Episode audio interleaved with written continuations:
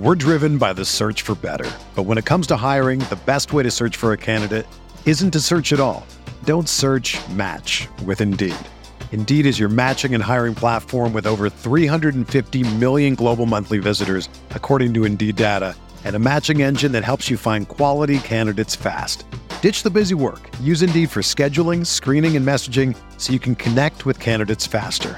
Leveraging over 140 million qualifications and preferences every day, Indeed's matching engine is constantly learning from your preferences, so the more you use Indeed, the better it gets.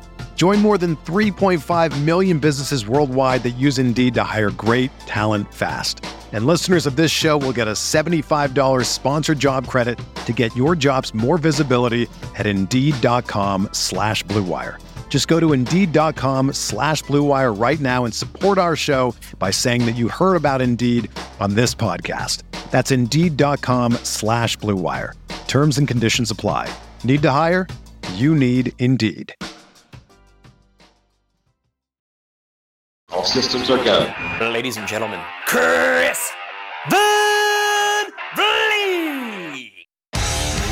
All right, my friends, welcome back to another audio adventure on Insight. Yes, sir, I'm CVV Chris Van Vliet. Hope all is well in your world. Thank you for joining us in this one. If you listen to the show a lot, you know that something we talk about with different guests of all walks of life actors, athletes, comedians, wrestlers we talk about passion and waking up every day excited to get to go to work, not to have to go to work, to get to go to work. And I fully understand that maybe that can't be the case for everybody. But what if you could make a little extra money on the side doing something you enjoy with a side hustle? That's where today's guest, Travis King, comes into the picture. I mean, in a nutshell, he didn't like his corporate job.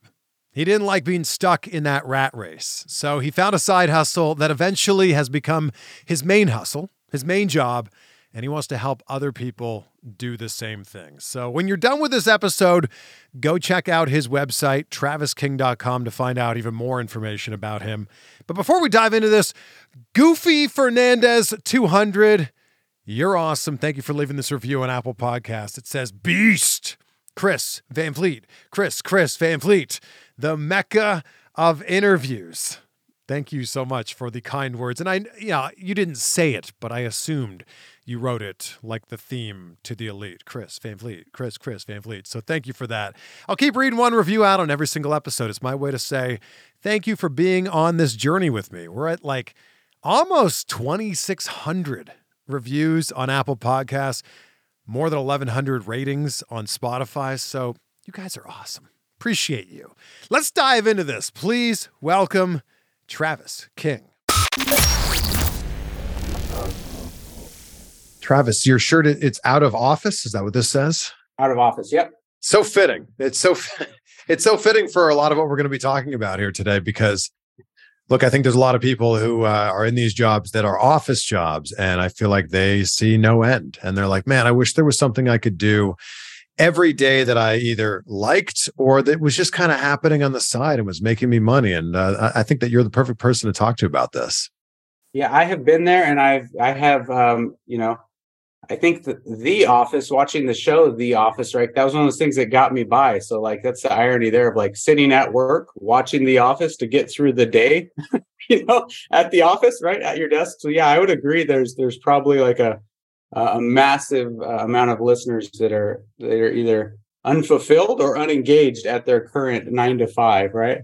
Yeah, there's something about office culture that I just feel like uh, I don't know. There's some, and the office hits on it really well, but there's something that just makes it like, oh, do I really have to go in today? Oh, it's so archaic and so antiquated. Like I used to laugh, like how I just felt like management's like metric for a good employee was like time spent at the desk, you know, like not output or not production, but like who gets here the earliest and who stays the longest. Not anything to do with who produces the mo- the most, right? So yeah, I I could we could spend the whole episode like batch bashing like the, the you know the the traditional nine to five.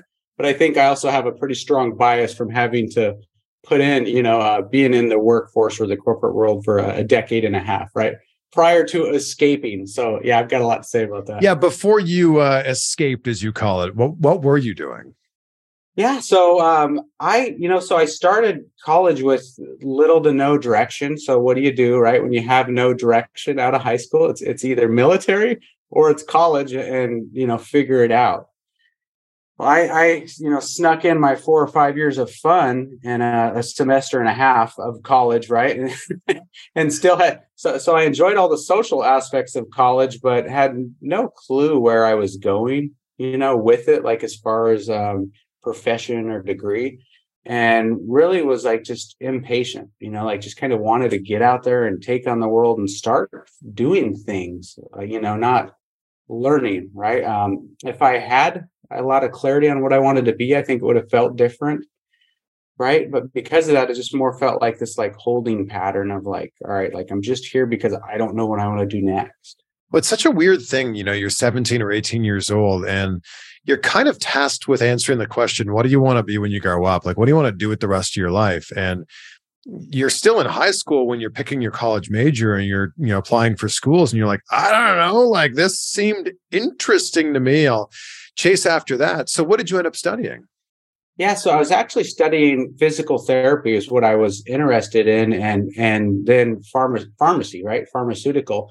And so as I'm th- again, this is my first year, right? So it's not like I'm, I'm deep into this, but at the same time, as I the thought of like I, I enjoyed learning about the stuff like the use and abuse of drugs and pharmacy and these things. But then when I like when you look ahead and I thought about the occupation itself, when you get out of college, I'm like, I'm at a Walgreens, like counting pills and handing, you know, like, you know what I mean? That sounds like a prison sentence, not a, you know, a, a job or an occupation. So as I look ahead, I'm like, what am I doing here? You know, the reality is I don't know. You know what I mean? I don't have a path. So for me, um, at that time, I quit college and I entered a trade school um, where I could be in and out in less than a year, you know, and I could start working, you know, enter the workforce, making money, kind of adulting. At the time, I was eager to become an adult now with all that hindsight, right? Like I wish I had milked and and delayed adulthood as long as possible, right? So kids, if you're in college, stay there six, seven years, right? Like don't be in a hurry to get out. Uh, but I, I, went through a trade school for it would be very similar like being an electrician, you know, within the right. like telecom world. Um, and then I started traveling. So I grew up in Montana and as beautiful and as amazing as Montana is, like when people think of it, right? Like as a, a young man kind of wanting to conquer the world, there's not a ton of opportunity, like job wise, right? It's very rural. So for me, it was like getting out, leaving the state. You know what I mean? Like just like getting out of the state. We hadn't left the state much. So for me, I wanted to get out of of small rural Montana and go see, you know, Washington, California, you know, like Texas. Like I wanted to get out and see places much bigger places that were different from where I grew up. So that was kind of what I started doing was started traveling the West, Western states as a contractor and working in these larger cities, you know. Where did you fall into side hustles and when when did you realize like that uh, there's some money that could be made here outside of my actual job? Well, the passion like was or the interest was always there, but yeah. the the execution, right, is what I lacked. So very similar to how people would go to like a seminar and and feel feel that motivation and rah rah feeling and then leave it like that. It doesn't mean you're educated it just means you're hyped right? Yeah yeah. That was kind of me. I was i was interested in real estate and I, I started reading like rich dad poor dad and some of these like very well known or traditional books but the problem was i didn't really study them right? And i didn't execute them on like they're fantastic books and have amazing concepts but I used them as more like they got me hyped up. And then I ran out there really naively as a young 20 something, right, with a, a high income and, and, pretty good credit score and bought up as much property as I could, not knowing anything, right, about like uh, how to vet the properties and what's a good property and, and what, where are we at in the market, you know? So um, it looked like a good, strong start into like mid, like 2004, 2005 and then, you know, I'm sure there's a lot of listeners can tell where the story's going, right? Like what happened 2007. I think you're going to end up in 2008 here. yeah. Well, what happened in 2008 ish is even billionaires, right? Very intelligent guys lost 40, 50% of their net worth, right? Yeah, sure. Due to the economy. So, so that's kind of what happened to me. I got bit um, early on with foreclosures and, you know, losing houses and, and, so I started really young, kind of trying to be that entrepreneur on this on the side, like with houses and house investing. But due to just like not seeing the the you know the recession coming, and then also just being young and naive, right, and not really studying things, just diving in, um, I, I, got hit pretty hard. Um, so that was like my first attempt at kind of being an entrepreneur side hustle, and it didn't end well, right? So then we spent the next uh, five six years kind of licking my wounds and recovering and just getting up, going to work and that same routine and kind of going, what's next? And that's where, you know, fast forward um, five, six years, I, I was still had that itch. And at this time, speaking of side hustle, so I mean, that's why when people say side hustle, like we've done everything. And I say we, like my wife and I, so we, you know, we, we've been on this journey together and we've done all these side hustles. So we like we flipped cars, we flipped campers, we mystery shopped, right? At one that probably at our lowest point, right? like looking back, we're doing a mystery shop at like Payless shoe store, right? Not even like a, a, Nike, right? Or a Cool Kicks, like Payless, right? So we're in the middle of a mystery shop and it's like, what are we doing? But we're just trying to make outside money and trying to do something outside of work. And then fortunately, I stumbled across like land flipping as a side hustle or as kind of land as an asset class. And, and that's really when we, you know, we grabbed that and, and it didn't have the barriers to entry like house investing did or multifamily, single family or multifamily where you got to have gobs of money for, you know, 20% down payments on three, four hundred thousand dollar houses you could buy cheap property at auctions and it just had really low barrier to entries and i yeah. kind of still had ptsd from the the crash of housing so i felt like starting small with something cheap where i wasn't betting the farm would be like a safe way to to to try the side hustle again within real estate you know I've heard a lot of people doing those type of you know side hustles of flipping that you're talking about, flipping a car or a camper, uh, flipping couches. That's a big thing on Craigslist yeah. or OfferUp the thing about things like that is you know, everybody needs a car, everybody needs a couch. When you're flipping land, who are you selling it to? Yeah, well, now it's a lot different than when we started. When we started, it was like we would buy off of tax online tax auctions. So whenever somebody doesn't pay their property taxes for enough years, three to five years, um, and, not all states are the same, but in a lot of states, you know, they they want to they want to collect those property taxes, obviously, right? So they want sure. to bring it back in the tax roll. So they have auctions and they have online auctions that it's not like the 80s and 90s where you need to go stand at the courthouse steps, right? And hold up your like, you know, calling your paddle and and and um like uh bid. Like you can just online and, and put your max bid and it's very similar to eBay, right? So that was our first flips. We're like buying a property for five hundred dollars um and then selling it for twenty five hundred so this was all like we would buy on an auction and then we'd resell on eBay for 2500 and then we bought one for like 600 and sold for 5000 you can sell land on ebay? You sell land on ebay. I know wow. it's insane. I've only it's like i've seen category. people selling land on the moon on ebay but i didn't know you yeah. know you no, sell it's, it's incredible even for us although like you know at the time like uh it, it's not change your life money you know $2000 $5000 not at the same time like um the amount of man hours that went into it, you know, like five or 10 hours and we're yeah. making two grand or five grand, that, that's pretty good hourly rate. And it piqued my interest of like, okay, what if I did this 20, 40 or 50 times a year? You know what I mean? Sure. Like this could be something. So although what we do now is a whole lot different, we, we buy higher value properties and we have agents resell them, you know, a lot more traditional. So we target off market vacant land. So people who don't have their home cur- or their land currently listed, right? So it's off market. They're not looking to sell. We target all of these people, similar to like if you've ever got a postcard, like we buy ugly houses or, you know, Zillow, Opendoor, OfferPad, yeah, all yeah. those companies. Like we do that for land. That's all we do. And we try to buy it way under market value.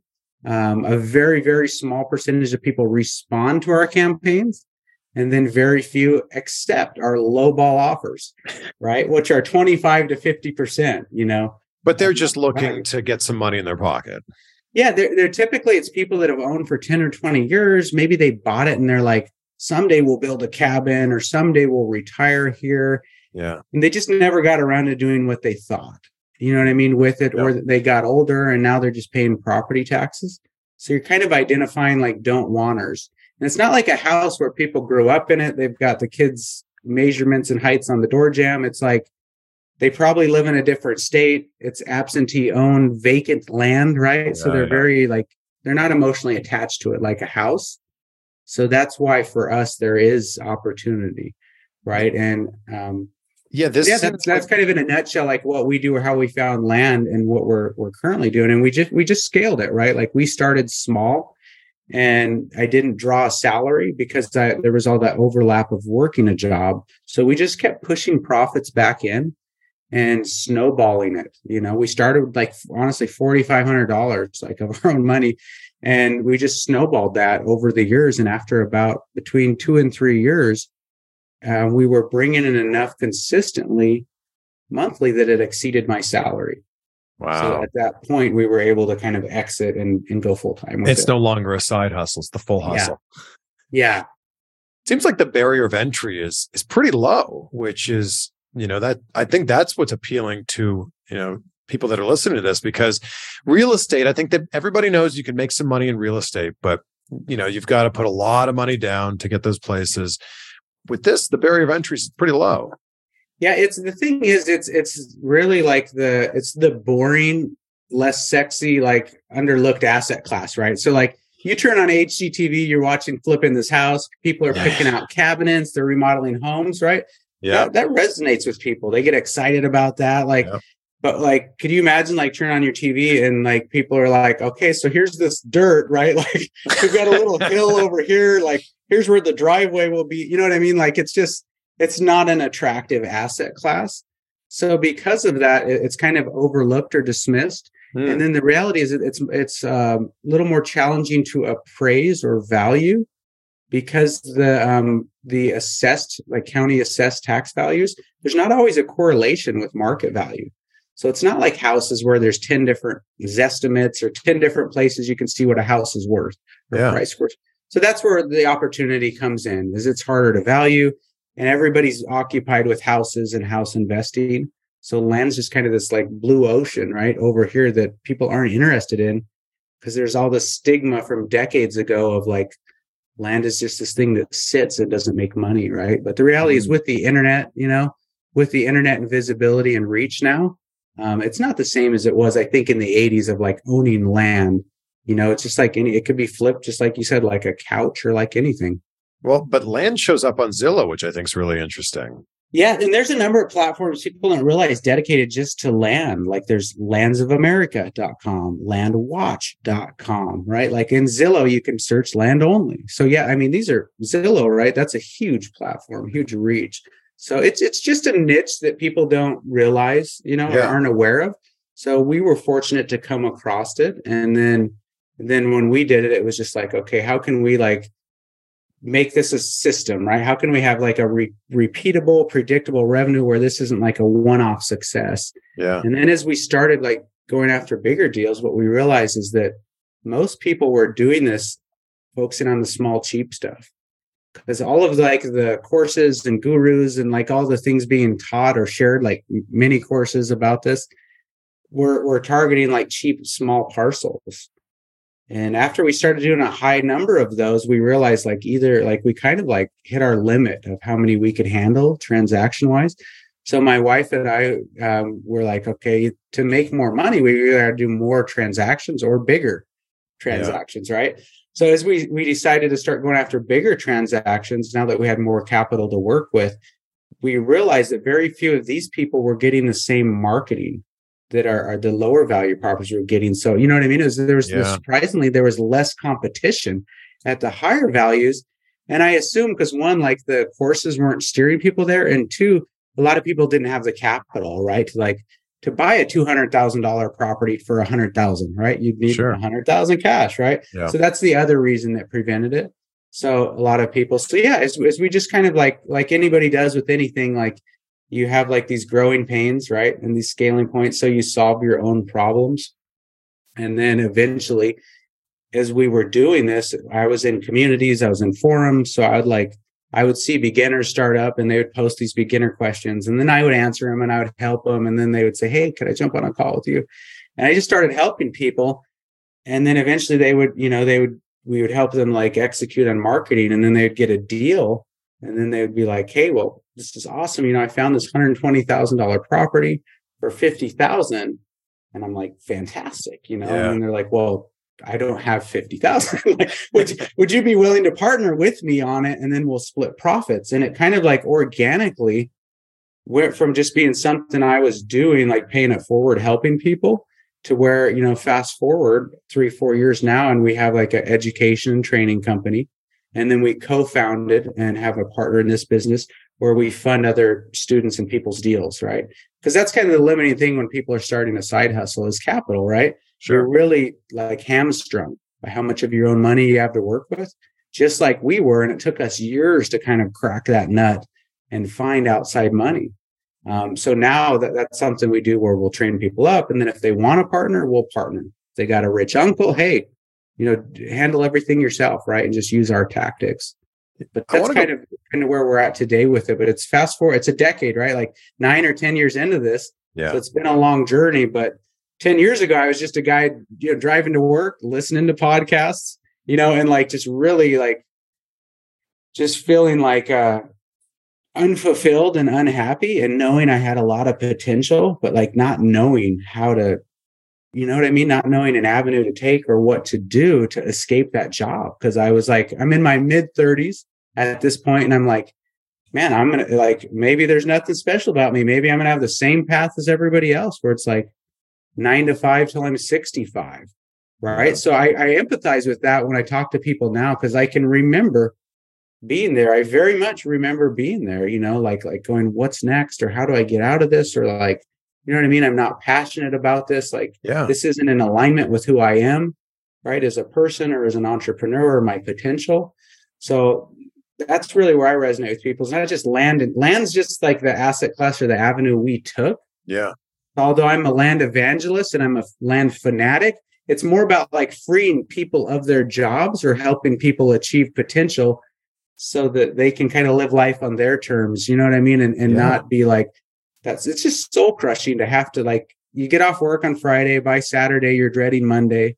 Monday comes, right? Like um ironically, like well not ironically, but like I actually learned this this year that the most heart attacks occur on Mondays and Monday mornings, right? And so it's it's so interesting, right? Like everybody dreads Mondays, dreads meetings, and, and there's like evidence to support and show that that like it literally raises people's like heart rate, right? And blood pressure. Like Mondays do that. So I I like I I'm just very passionate about like helping people try to find something outside of work, like find a community, find a group of like-minded entrepreneurs that allow them to kind of scratch that itch. And then I also realized there's sometimes there's a need for a lot of overlap, you know, and that I, I try to not tell people like burn the ships, quit your job, start this. It's very Yeah, much yeah. sometimes unless you have a lot of means, a lot of capital, there has to be overlap. Right. But freeing people of jobs is like that's my calling. That's my mission is like, how can I help people that that if you're not curing cancer and you don't absolutely love what you're doing, if we're all honest with ourselves, a lot of us would would if if we win the lottery, right? We're not going to get up and go to work the next day. You know what I mean? It's because we're not passionate about what we're doing. So for someone who is in that, you know, proverbial rat race, they're working the nine to five until they're 65. What can they do right now to just maybe start taking those steps towards what you're talking about? Yeah, well, I have like at our, so what I did, I created a free challenge because when I started, everything was paid, right? Like everything was if I had questions or I emailed somebody like, you got to buy the course, right? Mhm. So for me, I, I thought if I ever get in a position of educating, um, I I want to give people like without because it took me several months, Chris, of like googling and watching YouTube videos, like trying to get familiar with land, and then also like I was very skeptical and needed proof of concept, right? So I'm it took me a long time, almost like a year of analysis paralysis of getting started.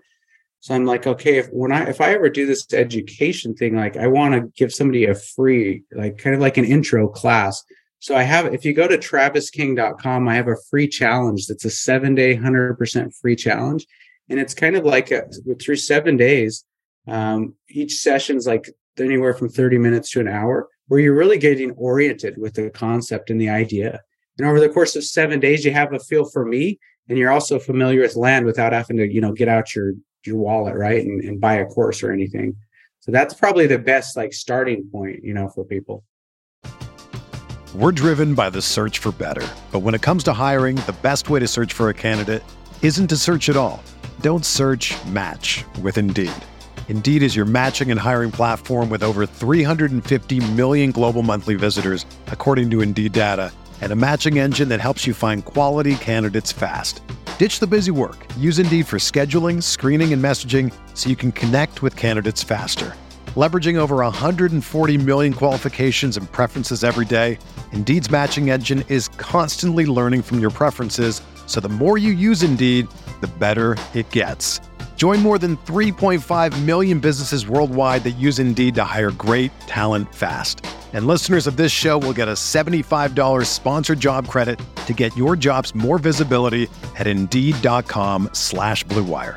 Just go to Indeed.com slash BlueWire right now and support our show by saying that you heard about Indeed on this podcast. That's Indeed.com slash BlueWire. Terms and conditions apply. Need to hire? You need Indeed. This is the story of the one. As head of maintenance at a concert hall, he knows the show must always go on. That's why he works behind the scenes, ensuring every light is working, the HVAC is humming, and his facility shines. With Grainger's supplies and solutions for every challenge he faces, plus 24 7 customer support, his venue never misses a beat. Call quickgranger.com or just stop by. Grainger, for the ones who get it done. I love that your last name is King and you're like you're the king of land flipping, right? I'm the yeah, the land right, that land guy or the land guy. Right? You know, you're the Yeah. land flipping king. It's your last Well, name.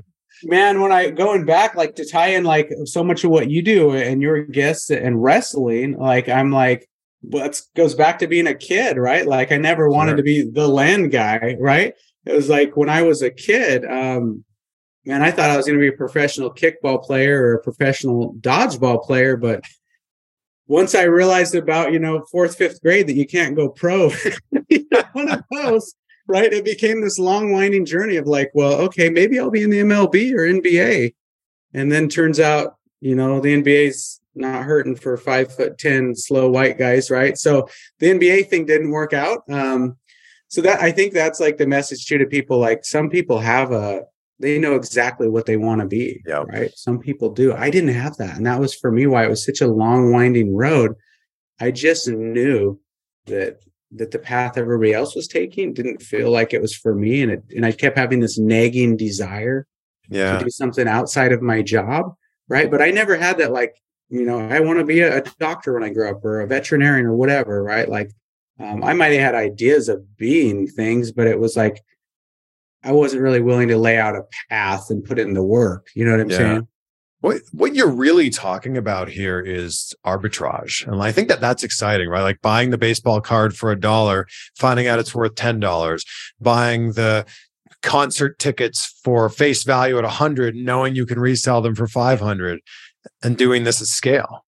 Well, you know what's cool right now? Here's what's really funny. So I've got three boys, right? And that's a big part of this is not just like having a side hustle, but building a lifestyle business.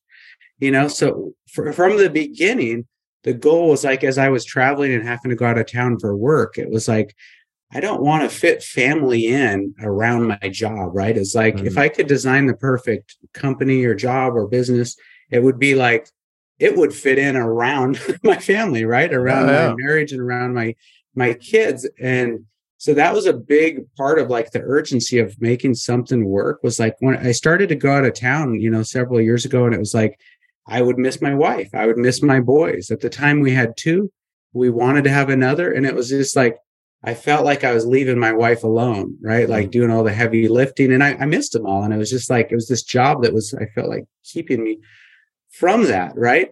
So, like through arbitrage, you're right. The arbitrage of land flipping, it can be arbitrage with anything. The cool thing is, fast forward to today and this week, my boys. So, I've got a 14 year old, a 12 year old, and an eight year old. Okay. My boys, the older two, they've been buying this energy drink Prime, right? They've been buying Prime by the case. Yeah, case. Logan Paul's energy drink. Logan Paul's energy drink. They've been buying it for a buck eighty nine a bottle by the case and taking it to school and selling it for five to seven dollars a bottle. Okay, so like this is like on their own, right? It's really cool to see them like, you know, kind of be little entrepreneurs and, Yeah. and that arbitrage buy by the case, sell by the bottle, right? So it's it's it's really cool to see them like load up their backpacks before school to go to go push their prime, right? Product. So it, it just shows though, like you the asset class or the item or, or the arbitrage, whatever you're doing, it doesn't Yeah. really matter as long as it's legal, right? Like it doesn't matter, but it, it's just like that desire, you know, of, of uh, recognizing that opportunity and then capitalizing on it. You know, Yeah. Um, I think it's done at any age, right? And it's difficult because people always hear this advice of like, oh, just follow your passion, just do what you're passionate about. And what's hard about that is not everybody knows what they're passionate about. Yeah, What do you say to somebody who's trying to find their passion? I say like so. For me, when I was in second grade, it was WWE. That was my passion. I love right? it. So, Who like, were your guys? I, well, my guy was Hulk Hogan, and then it was the Ultimate Warrior, right? It was you know Hulk Hogan, Ultimate Warrior, and, and my first playground like scrap came from WWE, right? So like I'm on the playground and I'm talking with my buddy, and we're arguing kind of about like he's like, yeah, the Ultimate Warrior is gonna like be way better than Hulk Hogan, right? This is like second grade or something. And I'm like, no way, Hogan's Hogan's like a legend. And then this other kid comes over and he's like, you guys know that wrestling's fake, right? And I'm like, what are you talking about? You know what I mean? And- But now looking back, he had all these older brothers. You know what I mean? So like, Sure. he's like, yeah, that's all like fake. He's like, do you really think the refs are like that dumb or blind? And we're both like, like, I mean, this ended up in being like a scrap. Like, dude, like, you know, wash your mouth out. Like, how dare you say that, right? Like, this this is blasphemy, right? So I at at second grade, I wanted to be a you know probably a WWE wrestler. I come home and talk to my mom and grandma who I, we watch wrestling together, and I'm like, is wrestling fake? Right. And then they're like, and I'm like, I just felt crushed. Right. So I'm like, there go my dream. Well, I don't want to be a WWE anymore. Right. If it's like scripted. And like I said, fast forward, then it was MLB, then it was NBA. So like, I didn't have anything that for me, I was passionate, you know what I mean, about. So I think you can't force something, some you can't force something. What I realized later that I was passionate about was freedom, like in like autonomy, meaning like, you know, like time autonomy and money. Like I wanted to have enough disposable money to do anything I want at any time, like with with my family, right? I want Right. to take the kids to an NBA game, to the Pro Bowl, like you know what I mean? Like I just want to be able to take them to anything that sounds like a great idea and not have to operate from that cost mentality. Like so I think like financial freedom is one piece and then time freedom. Like I want to be time rich. For me that's what it started with was like more like not like I want to make all this money. It was like I want to be time rich. You know what I mean? I want to be able to to take my kids and see every one of their baseball games, their basketball games. I don't want to miss this stuff. I want to be present and I want to be a participant in this whole parenthood thing, right? Yeah. Not like just a spectator who you hear from all these other people after their kids are raised. They're like, oh, I wish, you know, I wish I had been there, but I was traveling. So I was, you know, do a lot of introspection and kind of took self inventory and realized like, hey, this, there's some urgency here. I need to change things so that I can be present. Um, but but I never had a passion. It wasn't even like when I found land, it's like, oh, I'm passionate about this. It's more like this is the asset class or the avenue that can help me accomplish time freedom Mm. and financial Well, you saw an opportunity. that, I can do the things I care about, right? Like our like my own purpose, right? Like those things. So sometimes the they do what you love and the money will follow. Like I feel like maybe the second business can be what you love, but let's get the financial freedom part taken care of first. Mm. You know what I mean? Let's do something that profits enough that you have the flexibility to have all that time freedom. You know, so I, I can't Yeah. tell somebody how to find their passion because for me, I can't even say, although I'm passionate about it now because it changed our life, land. It's not that I'm in love with land, right? I just, the results that it bring and the life it allows us to live, then all the students and all the people we've helped with, it's helped us accomplish that. And then people can really do with that, that financial freedom, that money and that time, they can do what they're passionate about. Um, Yeah. So as somebody who never had that thing they were passionate about, um, I could say, yeah, don't don't force it. Don't you know? Don't think you have to choose something.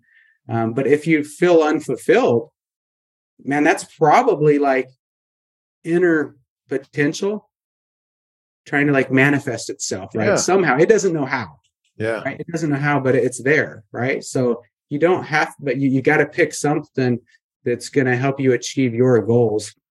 Right. But, but uh, yeah. Yeah. I was that kid who never had that. I still, there's kids I look back and I can remember sitting in the circle in second grade and, and, you know, uh, the kid's like, I want to be a veterinarian. I want to be a doctor. And I look now and some of those kids, they are literally like veterinarians and doctors Wow. Knew, right? From second grade. I didn't have that, right? Like I said, Yeah. I'm like, I want to be Hulk Hogan or I want to be like Jose Canseco, you know? So Jose Canseco. I was a, I was a big Oakland A's fan back then. Jose Canseco and Mark McGwire, the Bash brothers. Bash Brothers, yeah. Oh god. So Travis, what was your best land flip and what was your worst one? And what's the biggest lesson you took of the two? Yeah, one of our, our worst ones was surprising. Like it had paved road access, looked like a great, you know, great um property right off the paved road. Um paved road in a meadow, like looked beautiful. what state right? was this in? this was early on. There was cows like pastured on it when we looked at it. And but I was like earlier and, and kind of didn't know all my due diligence to do. What I didn't realize is it was in a flood zone. And what Right, state was so- this in? Um, this is in this was in Yavapai County in Arizona, the state of Okay. Arizona, northern northern Arizona, Yavapai County. And it was in a flood zone, and I didn't know it was in a flood zone because I didn't know to look for flood zones, right? So I fortunately we just bought it so stupid cheap that we were able to bail on it. I think we made a hundred dollars or something, right? Like so we didn't lose money on it, but it sat for for like nine months, and I'd have people go out there and they're like, "It's covered in water," right? And then they would text me a picture, and then I realized what happened. It was in a flood zone, right? But mm. I didn't know because I was just getting started, and I didn't have the education that told me to look at. There's softwares you can use now that we use to to check if it's in wetlands or a flood zone. right. So like those are some of the kind of landmines or gotchas, you know, that can happen. yeah. And then like some of the the better or best deals, um, subdividing, I would say like we we buy properties and then we don't put in like roads or sidewalks or power or we don't develop. Like we literally just split it up, right? So it's not unheard of. Like one of the deals we just partnered with the student on, we we it was worth 108. We partnered with him. He bought it for 50. We put up the capital bought it for 50 and then we subdivided it into five. It was a 14 acre property. We subdivided it into five.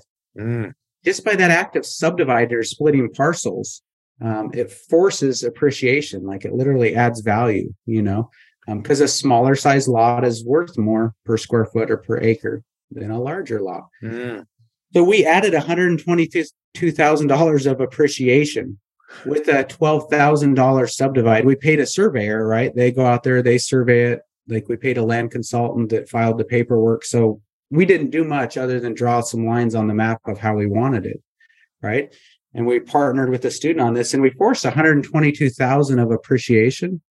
And it was a situation, it was already buy for 50, it was already worth 108 but then it was worth 230 after we subdivided it right so it was buy for 50 put 12 grand into it then it was worth 230 so those type of deals like are very realistic you know um like our student he had the money but he's like didn't want to tie up his money so he said hey let's partner Yeah. on this, right? So we do those, and then something that's real exciting I like to do. We love to do like lakeside lot flips. We like to find like waterfront properties, like in Florida, right? And some, you know, they just make for great drone videos and pictures, and you know, so waterfront flips are pretty consistent. We could have like six figures per flip Wow. flipping a, um, a waterfront property by bringing in, you know, some cleaning up the lot a little bit, having it cleared, getting drone videos, you know, some great pictures. Um, and yeah, so those are probably the, there's guys that do this like with massive Texas ranches. Like, so there's arbitrage up to the, you could do this at the two or three million dollar level. We don't, right? Because we're operating within our own capital Mhm. and because I don't like risk, right? So so we but the reality is the arbitrage is available at, you know, hundred dollar, thousand dollar lots up to two or three million dollar properties, depending what your capital or means are or your your comfort with risk, right? Um, Right. So if someone yeah, wants to learn more about this, is travisking.com the best place to go check this out? Yeah, travisking.com is a great place to go. It's kind of the hub from there. They can check out like our free challenge or a course that we have. We have an informational webinar. Um, you know, that's probably the best spot. I think what's so exciting about this is whether it's land flipping or it's couch cars, whatever. I think there's a lot of people that are excited about the idea of like, even if it's just like 50 bucks, a hundred bucks, like having that extra money on the side that's yours is exciting that's what it started for us. It was kind of like Disneyland money. Like we, and the reality is sometimes your goals and your thinking is limited by your current means. So even mm-hmm. like our goals early on were very small because I was a small think. Like, you know what I mean? I didn't have a lot of capital to think with, so to speak.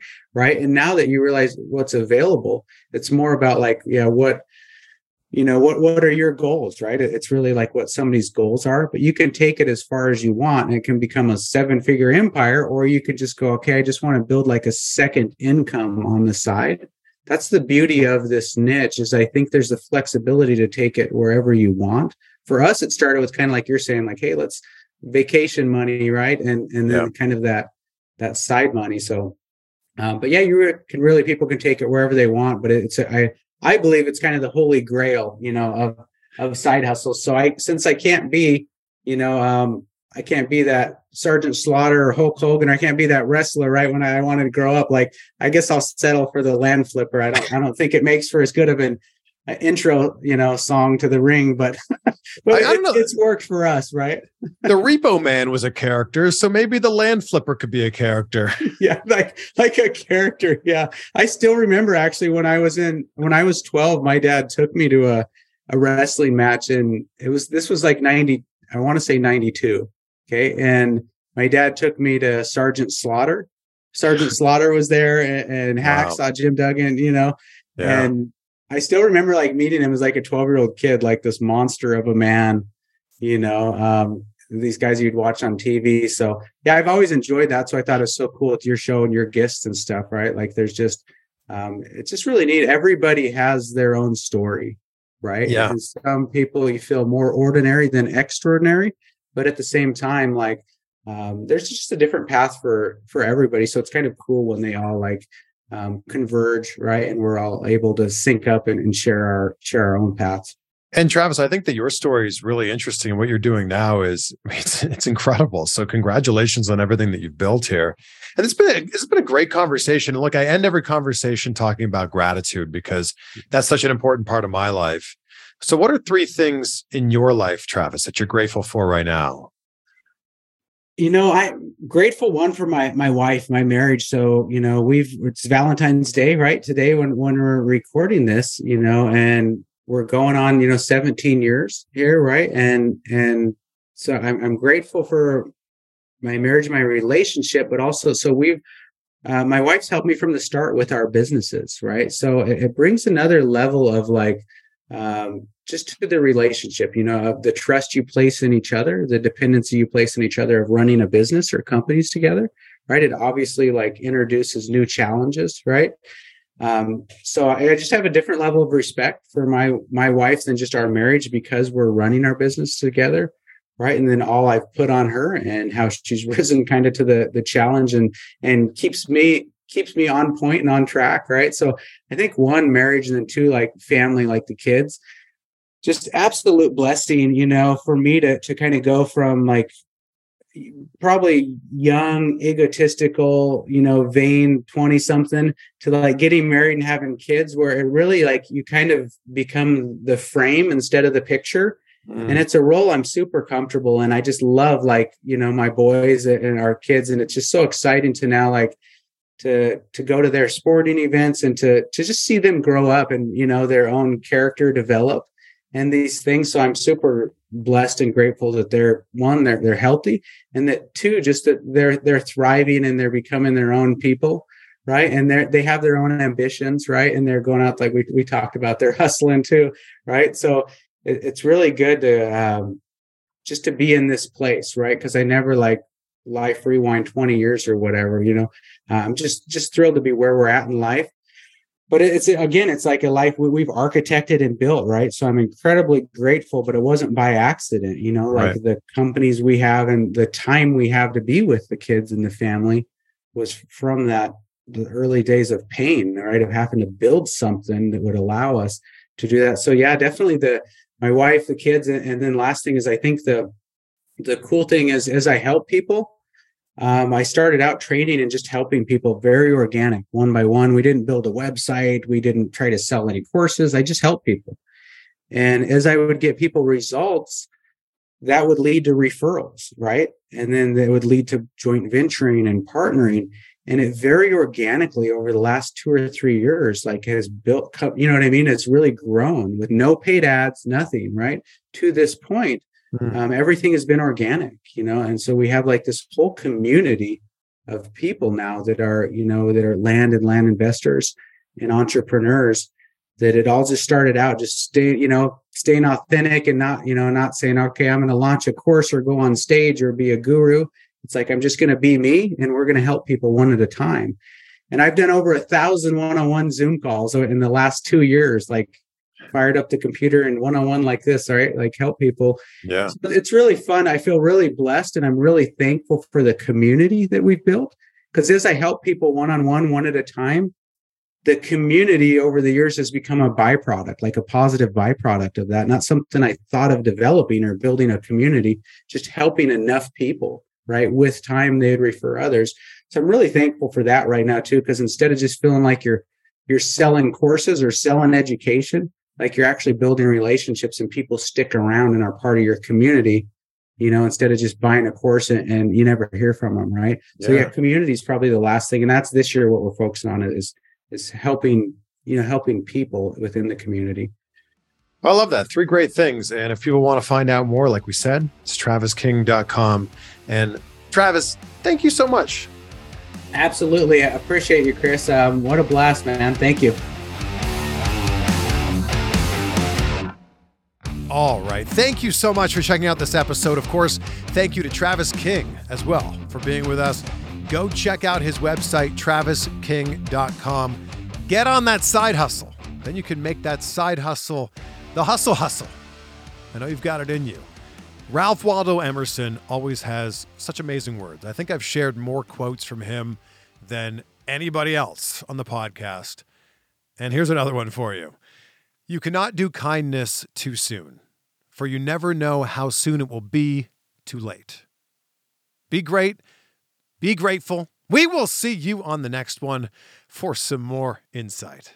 Everyone is talking about magnesium. It's all you hear about. But why? What do we know about magnesium? Well, magnesium is the number one mineral that 75% of Americans are deficient in. If you are a woman over 35, magnesium will help you rediscover balance, energy, and vitality. Magnesium supports more than 300 enzymatic reactions in your body, including those involved in hormonal balance.